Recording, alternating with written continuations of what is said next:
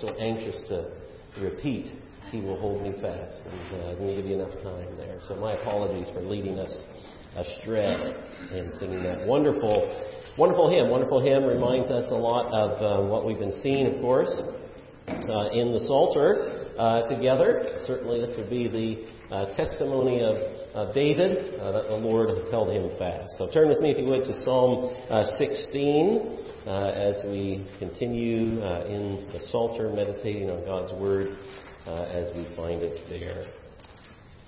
So Psalm 16. Let's ask the Lord to bless uh, the reading of His Word. Heavenly Father, we thank you that we can testify uh, to the great truth that you uh, hold us fast. Lord, even as we confess our weakness and when we feel that our grip upon you is slipping, when our faith uh, grows cold, we thank you for that testimony that uh, your grip is never released from us and that you hold us fast. And so we thank you for the Psalms uh, that encourage us to remind us of this great truth and also encourages us to hold fast to you.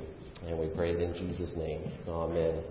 This is the word of the Lord as it comes to us uh, from Psalm 16, a miktam of David.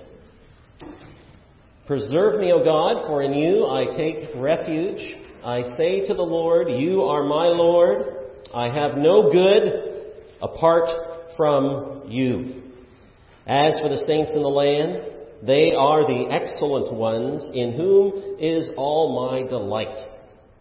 The sorrows of those who run after another God shall multiply. Their drink offerings of blood I will not pour out, or take their names on my lips. The Lord is my chosen portion and my cup. You hold my lot. The lines have fallen for me in pleasant places. Indeed, I have a beautiful inheritance. I bless the Lord who gives me counsel. In the night also my heart instructs me. I've set the Lord always before me. Because he's at my right hand, I shall not be shaken. Therefore, my heart is glad. My whole being rejoices. My flesh also dwells secure. For you will not abandon my soul to Sheol, or let your Holy One see corruption. You make known to me the path of life, and in your presence there is fullness of joy. At your right hand uh, are pleasures uh, forevermore. This is the ever living and abiding uh, Word of God.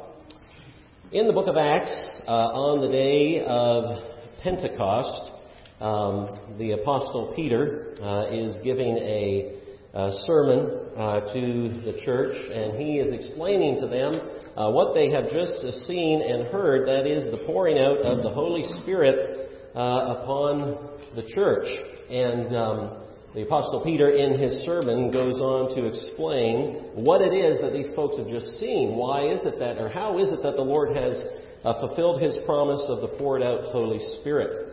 And he begins to explain to them that the Jesus, uh, whom they crucified and killed, God raised him up, and it was not possible for him to be held by death. Not possible, says Peter, because uh, David, about a thousand years before, had spoken of the resurrection of Jesus Christ.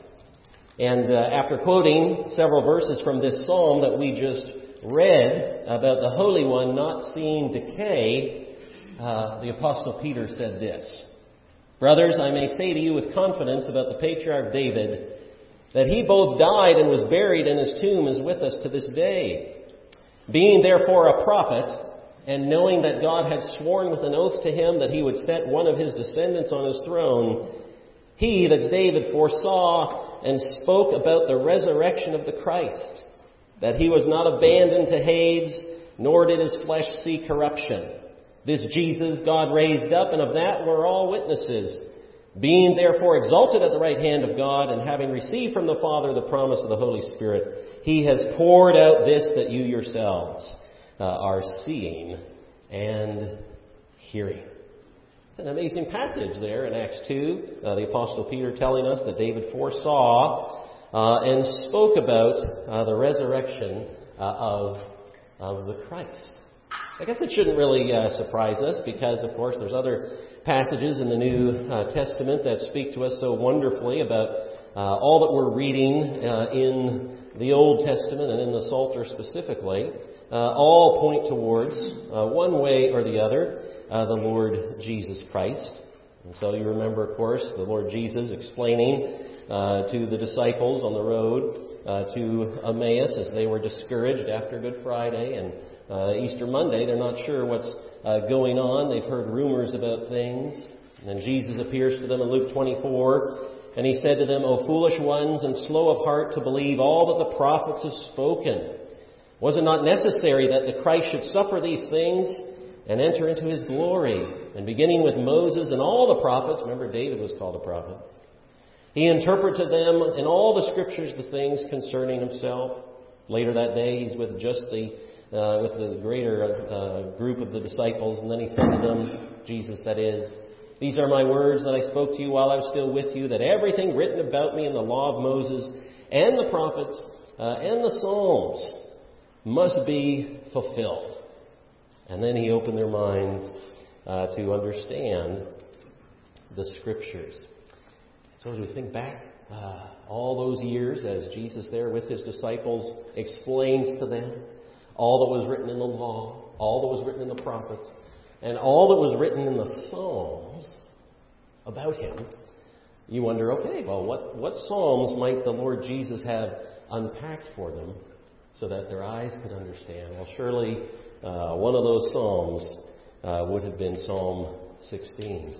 Because the Psalm 16 speaks then about the resurrection of the Christ, and in doing so, uh, the psalmist points us to the, uh, to the joy and confidence uh, of the believer. In your presence, verse 11 says, there is fullness of joy. Fullness of joy. So we want to consider uh, this resurrection uh, psalm tonight. Here in this psalm, David confesses that the path of life has been set before him. Verse 10, you make, or verse 11, you make known to me uh, the path of life. So the Lord Himself has uh, opened David's eyes so that he could see uh, and testify to the fact that there are certain truths uh, which, when believed and received uh, into the mind and heart, uh, are actively transforming us. And these truths, which are the revelation of the path of life, lead to fullness of joy in the presence of God. And Psalm 16, we can really break it up into two, uh, two, two portions, I think, tonight for us to consider. Uh, the first part of the psalm is really about um, David's confessions uh, and uh, commitments uh, on, on his part. Things he believes about God and uh, things that he's committed to because of what he believes about God. And then those confessions and commitments in the first eight verses are really the backdrop for David's expression of joy and confidence uh, that he uh, explains to us in verses 9 through 11 and then are quoted in Acts chapter 2. Some have, uh, some have described uh, this psalm uh, as David giving expression to his, to his sheltered life. I think it's Dale Davis who calls this psalm the sheltered life. He doesn't mean sheltered, that is, from uh, you know, like a monastery, not, not facing things in the world, but a sheltered life in the, in the sense that um, uh, as he speaks about God as his refuge, David feels peace and joy, confidence, uh, surrounded by certain truths about God. Uh, his life is sheltered in that sense by all these glorious things he believes about the Lord, and that protects him and guides him and gives him peace and joy as he lives in the world. So, first of all, what are David's confessions and commitments here in Psalm 16? Well, in verse 2, uh, we have David's opening confession uh, of the goodness of God. Preserve me, O God, for in you I take refuge. I say to the Lord, You are my Lord. Uh, I have no good apart from you. Uh, there's actually three different uh, Hebrew words, Hebrew names for God in this first verse and a half. Uh, preserve me, O God, the Hebrew word El, for in you I take refuge. refuge. I say to the Lord, Yahweh, uh, you are my Lord, you are my Adonai. Uh, preserve me, O El, uh, I say to Yahweh, you are my Adonai. Or preserve me, uh, mighty God, you are my covenant God, uh, you are my sovereign Lord. You are my sovereign uh, one. And so David uses these various names, bringing out some of the different wonders of who the Lord is the faithful covenant God, the sovereign one, the mighty one. But He's the Lord. He's the boss. He's, uh, there's no good, says David, there's no good apart from the Lord. Uh, could be translated, I have no good uh, beyond you. I have no good uh, in addition to you. In other words, David is saying, all that is truly good comes from the Lord uh, himself. Interesting that David doesn't find any good simply in himself. Uh, he doesn't look to himself, his good works, or his worship, or his sacrifices, or his health, or his family, or his money, or his job, his intentions, his heart, or his motives, uh, even his faith as the source of good, but only, uh, only uh, God. As James writes, every good gift and every perfect gift uh, is from above. I have no good, no good uh, apart from you. This is his confession. Asaph uh, in Psalm 73 expresses something similar. Uh, remember this when he says, Whom have I in heaven? Uh, whom have I in heaven but you? Kind of like Asaph saying, Whom have I in heaven that gives me hope and joy and confidence but you? You know, when I think about heaven, whom do I have there uh, that gives me you? Whom have I in heaven but you? There's nothing on earth, said Asaph, that I desire besides you.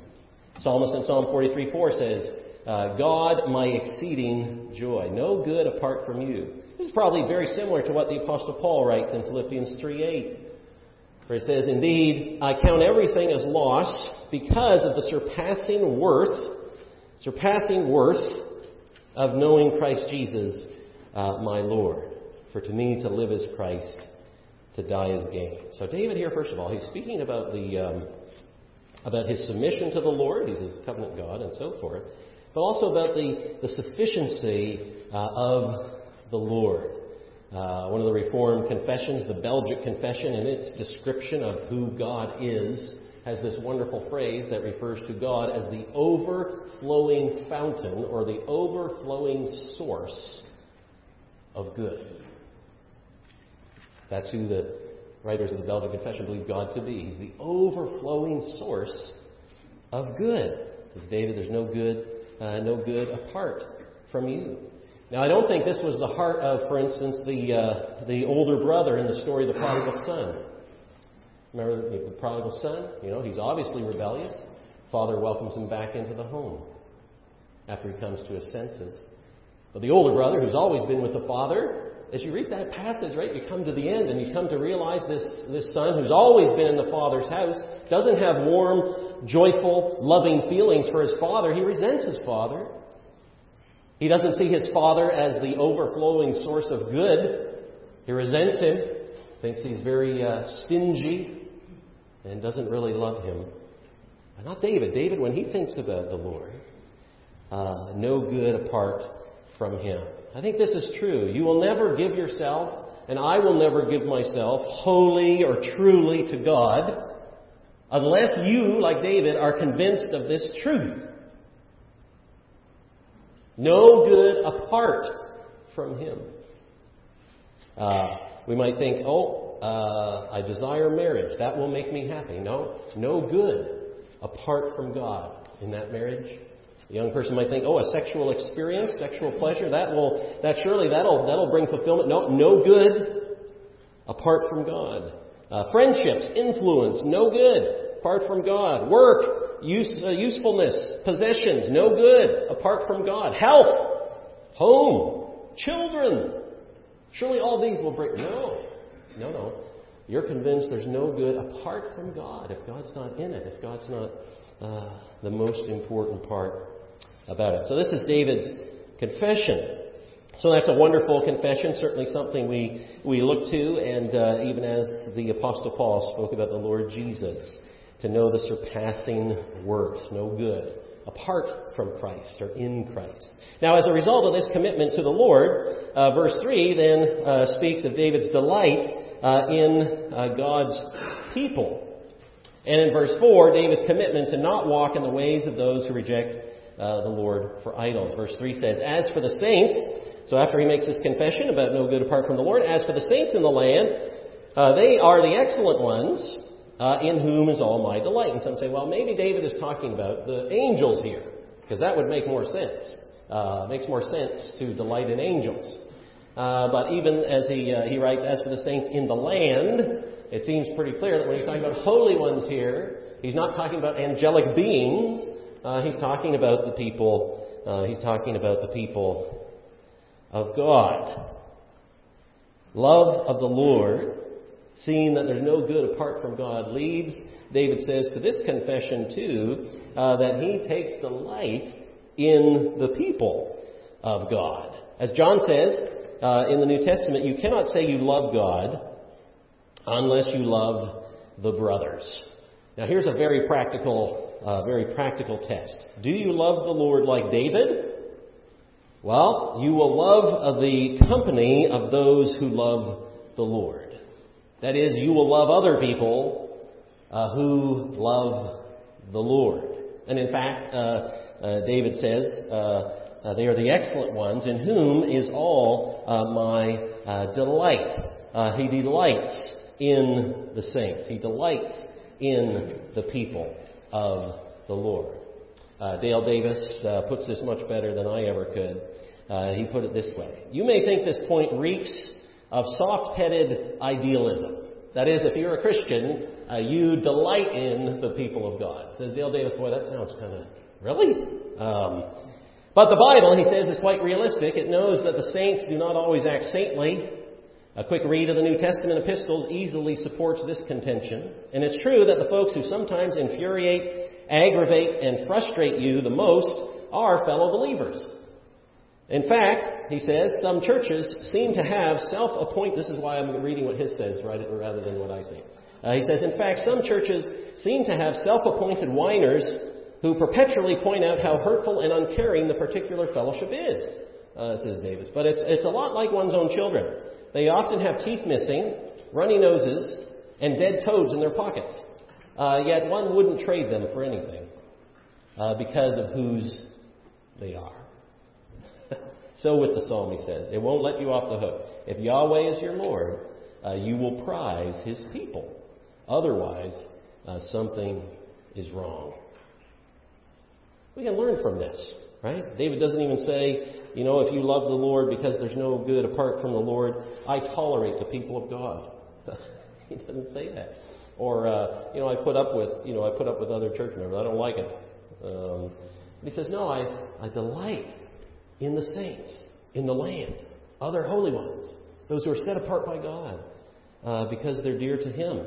Um, he delights in them, and I delight in them uh, too, despite their warts, our warts and blemishes. So this is all things that David is committed to, but there is more. Uh, verses 5 through 7 of Psalm 16 speaks of David's commitment to and confession uh, of the Lord's providence and the Lord's ongoing work of direction and counsel and instruction in David's life. Verse 5. The Lord is my chosen portion and my cup. You here's some imagery back. Think of Joshua and the dividing up of the, the land for the 12 tribes of Israel. The Lord is my chosen portion and my cup. You hold my lot. The lines have fallen for me in pleasant places. Uh, indeed, I have a beautiful uh, inheritance. So, no good apart from the Lord. I delight in His people, and uh, uh, the Lord is my, my chosen portion, my cup. It's as if He were saying, "The Lord is my is my food and drink." My the, the allotment to me. Remember the the twelve tribes. Every tribe got a certain amount of land, except for the tribe of Levi, because they were the Lord's priests. Their portion uh, we're told there, is, is the Lord Himself. And so, as David reflects on that, uh, uh, what the Lord has done for him, all he can think about is how everything that the Lord has done and provided for him, uh, his direction and counsel and instruction, uh, has been has been a blessing to him. Here he's expressing his his contentment in the Lord's provision uh, for him. That's what lot means, or the lines, or inheritance, what the Lord has done in my life. Um, I, I, can see the Lord leading and directing and, and guiding. And uh, He's my portion and cup. That is, He's all I need. Um, he has provided Himself to me. The greatest blessing, of course, God gives us is Himself. And that's why David speaks this way.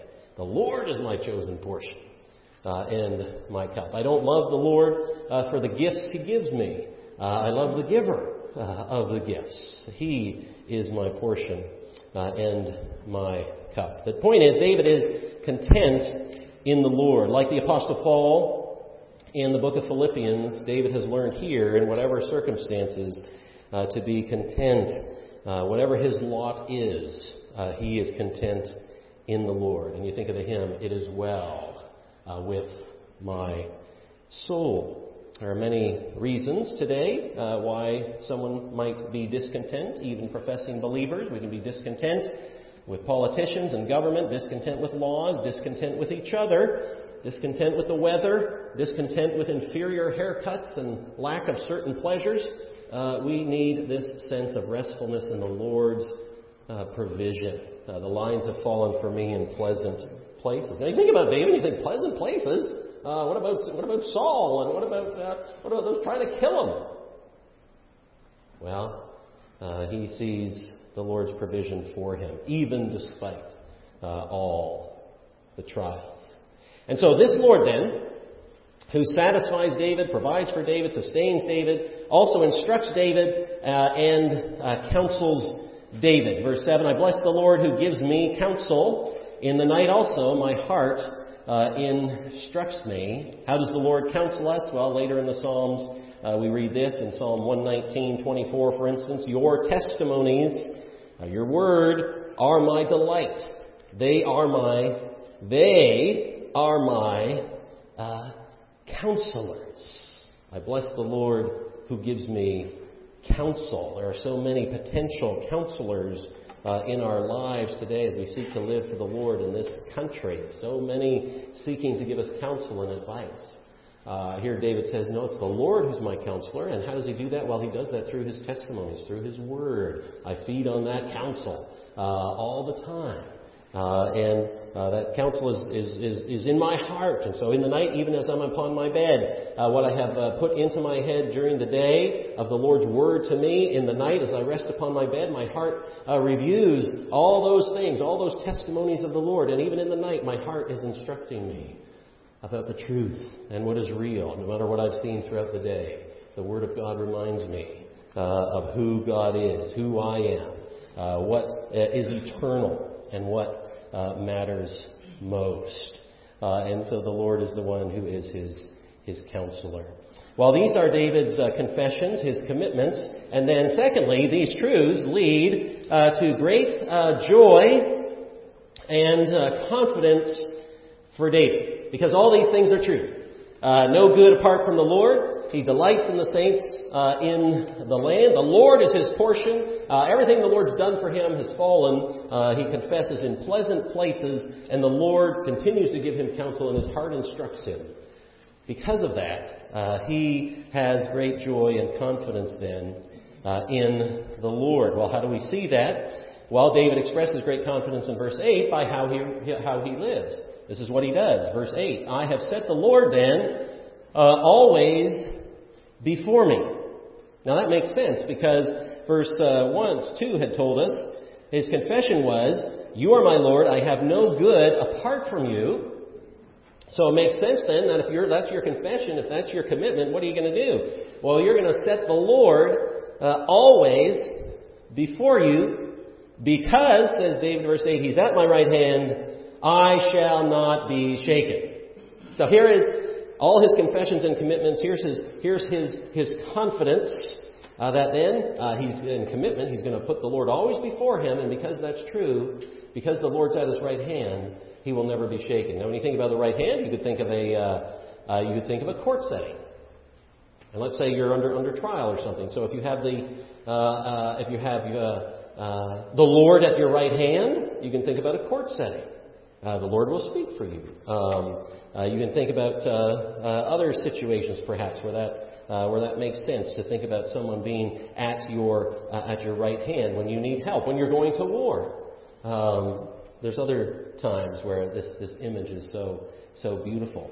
But David confesses then that he lives his life coram deo, that is, he lives his life before the face of God. He always has the Lord uh, in his sights. He commits all things to him. He brings all things before him.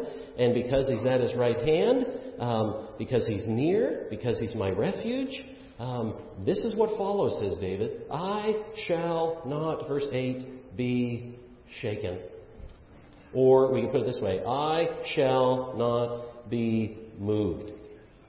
Now that should sound familiar to you because at the end of Psalm 15, remember, uh, this is how Psalm 15 ended about the one who dwells uh, in the presence of the Lord, um, who walks blamelessly. The end of verse 5 said this He who does these things uh, shall never be moved. And here uh, David says, Because of the Lord being near me, at my right hand, uh, always before me, I shall never be shaken. I shall never be moved. That is, he's saying there's no circumstance in life or even in death that can destroy my confidence, my joy, my security. My heart is glad, my whole being rejoices, my flesh dwells secure. Nothing can shake me when the Lord is at hand. That's, a, that's, that's some kind of confidence, right? That's some kind of trust in the Lord. Uh, where's this all coming from? Well, his heart rejoices and so forth. Verse 10. For you, this is his confidence then. For you will not abandon my soul to Sheol, or let your Holy One see corruption. You're not going to abandon me. David had joy and confidence ultimately because he knew that the Lord, who was his refuge, fountain of all good, his food and drink, his provider, his instructor, ever present. Uh, he's got this confidence. Why? Because he knows that this Lord, who's always before him, has power over life and death. He would not abandon him, David, to Sheol. That's a reference to in the Old Testament, uh, referred to as the really the realm of the dead. All who die go to Sheol, or realm of the dead, where the dead live on. The Old Testament knew of life after death, of course, but what that future life looked like uh, was not fully revealed until the coming of the Lord Jesus Christ. Uh, but David knew the Lord would not uh, abandon him or let his Holy One see corruption. He had made known to David the path of life. Fullness of joy is in his presence, pleasures, delights uh, for evermore. And so you think perhaps of Psalm uh, 37, uh, where David writes this Delight yourself in the Lord, and he will give you uh, the desires uh, of your heart. Delights forevermore. So, in other words, David, heart, flesh, his whole being, his whole person, he says, I'm secure, I'm rejoicing, because I know that my soul and body will not be abandoned by his Lord to death, and life and joy and pleasures forevermore uh, are, are his. Namely, the joys and pleasures of the presence uh, of the Lord. Remember, Job will say something similar in Job uh, 19 that in the end uh, he will his, his flesh will be restored and and he will see him with his own eyes, he will see him. So even in Job, there's this understanding of, of, of some kind of resurrection. And Job being able to somehow see yet the Lord. But pleasures forevermore are David's in the presence of the Lord. In effect, this, of course, is what uh, the promise was uh, from the lips of Jesus to the criminal uh, on the cross uh, who cried out to him when Jesus said, Truly I say to you, today uh, you will be with me uh, in paradise. And so the thief would not be abandoned to the grave, and neither would David. But Peter and Paul tell us that this psalm is not ultimately about David, uh, but about Jesus. This is about joy and confidence and rest and security for all believers uh, because of the truth uh, of the resurrection. You remember, uh, we read from Acts chapter 2 after the Apostle Peter had quoted from this uh, psalm. Uh, he uh, helps the people there understand what Psalm 16 is all about. Brothers, I must say, I may, must, may say to you with confidence about the patriarch David that he, the writer of this psalm, both died and was buried, and his tomb is with us to this day. Being therefore a prophet, knowing that God had sworn with an oath to him that he would set one of his descendants on his throne, he foresaw and spoke about the resurrection of the Christ, that he was not abandoned to Hades, nor did his flesh see corruption. So Peter there saying to the folks, David died, he was buried, you know where his tomb is, and if you dig up the grave, you will find a corrupted body. Go and look, as if he were saying that. Paul puts it clearly in Acts 13:36. For David, after he had served the purpose of God in his own generation, fell asleep and was laid with his fathers and saw corruption. That is his body decomposed. But says Paul in Acts 13, he whom God raised up did not see corruption. So who was David talking about in Psalm 16? Well, David says Peter was a prophet. He knew that God had promised that one of his descendants would sit on the throne, and he foresaw and spoke of the resurrection of Jesus Christ. And so his words uh, here in Psalm 16 were actually pointing ahead to this Jesus, Peter says. This Jesus whom you've crucified uh, was not abandoned to the realm of the dead, but he has been raised, and he reigns, and he, and he lives, and his flesh did not see corruption or decay. And you say, well, hold on, though. Wait a minute. Is that really in Psalm 16? Is that really in Psalm 16? It's pointing towards the Lord Jesus. Well, you might have noticed how this psalm goes. David, throughout this psalm, speaks of my Lord, my delight, uh, my lips, uh, my chosen portion, my cup, my lot, my heart, my right hand, my whole being, my flesh, my soul, and then he says, Your Holy One. Now that surely is striking. You go through that psalm again. It's my, my, my, my, my, and then your. David is not simply uh, an individual. David is God's chosen king, and from David, a descendant of David would come who would sit on the throne of David forever. And this, says Peter, this is Jesus. David spoke of him. David spoke of his death. David spoke of his resurrection. And what does this all mean then for David, uh, for Peter, and the people who were hearing him there on the day of Pentecost? Well, Peter summed it up this way Let all the house of Israel therefore know for certain that God has made him, Jesus, both Lord and Christ, this Jesus whom you crucified.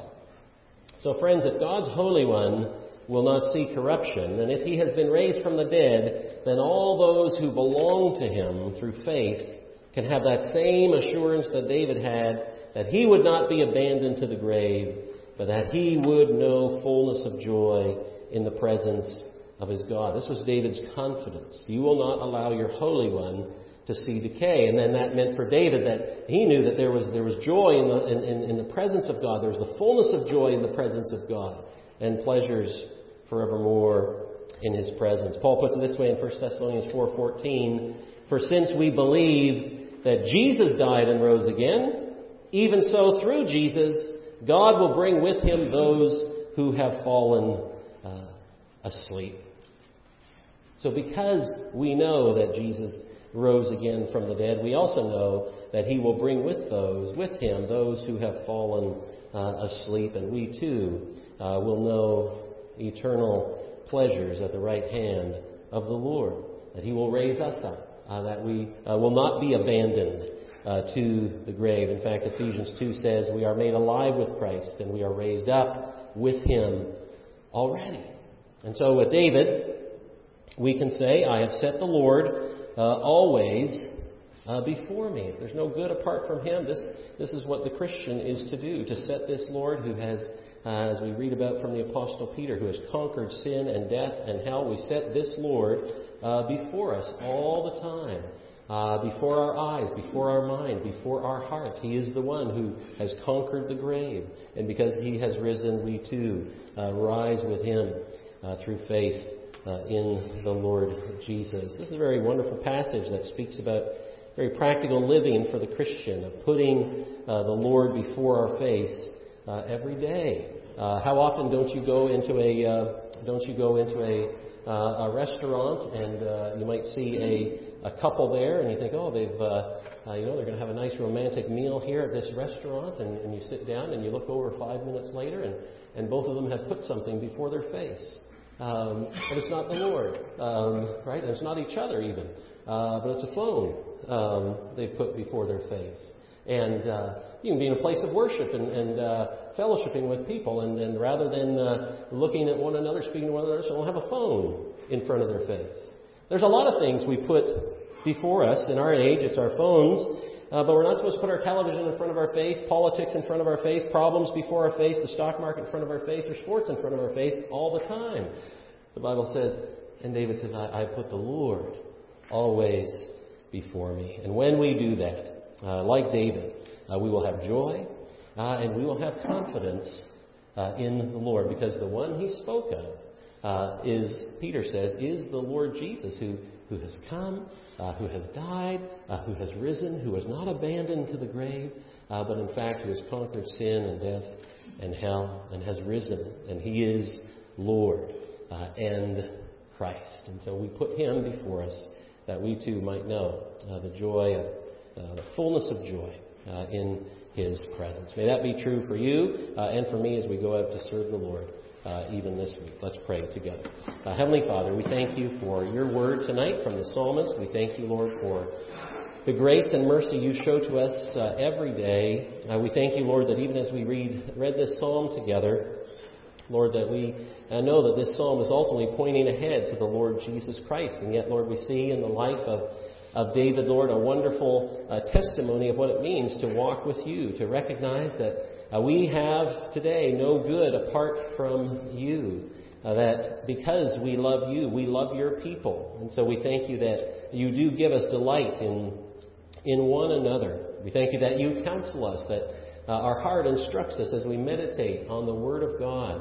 And because we know you as you are, revealed to us in the Scripture, uh, Lord, we take great joy and, and confidence in you as we have you, uh, as we fix our eyes on Jesus, not losing sight uh, of the one who's called us to follow, the one who's conquered sin and death and hell. And because we put our faith in him, we know that because he lives, because he has conquered the grave, uh, death will not hold us uh, either. And so, Lord, we pray that we would have this confidence of the psalmist uh, even tonight as we go uh, into this week as well, but that because we put the Lord before us, that He's at our right hand, uh, that we will never be shaken because we belong uh, to Him. Give us, Lord, that confidence. Give us that joy that we so much need uh, to be your faithful servants uh, in this time, in this world, uh, in this age. And we pray it in Jesus' name. Amen.